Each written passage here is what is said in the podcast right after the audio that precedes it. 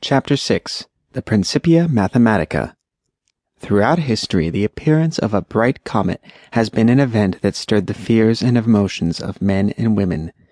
In the skies over England in 1680, a comet appeared, and Newton and the other astronomers of England and the continent tracked and observed this celestial phenomenon.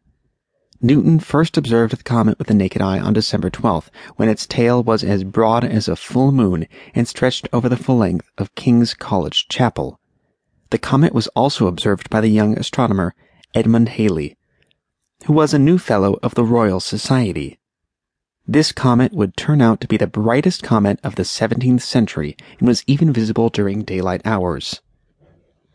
Halley served occasionally as an assistant to the Astronomer Royal John Flamsteed, who was a clergyman and a self-educated sky watcher. The Astronomer Royal appointed by the King in 1675 was responsible for creating and equipping an observatory at Greenwich on the River Thames.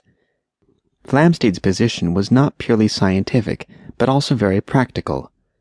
He would take accurate star positions to improve the accuracy of star charts used by navigators. Prior to the arrival of the magnificent comet in November of 1680, European astronomers had recorded a small, faint comet that appeared in the November pre-dawn sky. Flamsteed was starting to believe the small pre-dawn comet and the giant comet that was visible from December 1680 until May of 1681 were related, and maybe one and the same.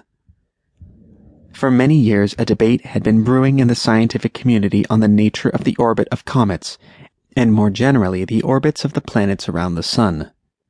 Edmund Halley visited Cambridge in late summer of 1684 to talk with Newton regarding the shape of the orbit of planets under the inverse square law of attraction with the Sun. Newton stated that the nature of the orbit would be elliptical. He had previously worked out this calculation but was unable to find it to give it to Halley. Newton promised the calculations to Halley and sent them to him in a few months. Newton's response to Halley took the form of a nine page manuscript of the motion of bodies in an orbit.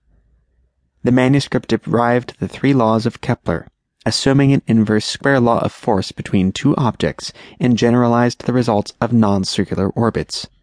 The method of solution Newton had proposed also allowed for motion of a body through a resistive medium. Halley was so impressed with Newton's work that he went to visit him again in November of 1684. Halley convinced Newton to continue his work in the area of orbits and present his work to the Royal Society. Newton threw himself into the work of writing the Principia Mathematica. For a year and a half, he was totally absorbed in his work. According to his secretary and copyist of the period, Humphrey Newton, he worked long hours and sometimes forgot to eat or sleep.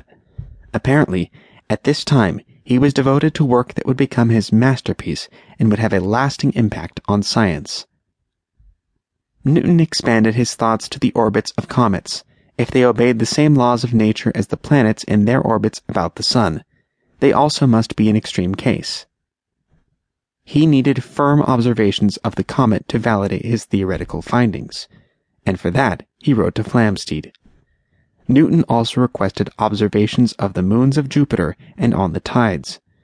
Newton knew that if this celestial body was to be valid, all phenomena must obey. Edmund Halley played a key role in the development of the Principia. He was able to smooth out the differences between Newton and Hooke, who claimed that he had previously discovered the law of inverse square attraction and communicated it to Newton.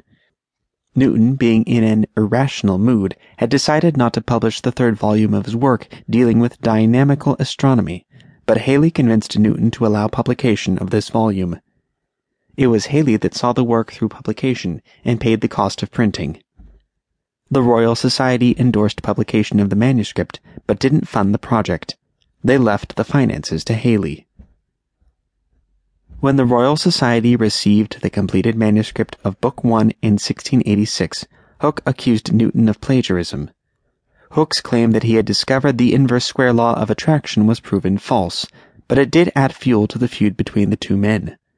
By midsummer 1687, Newton's masterwork, the Principia, was published. The book was immediately hailed as a masterpiece.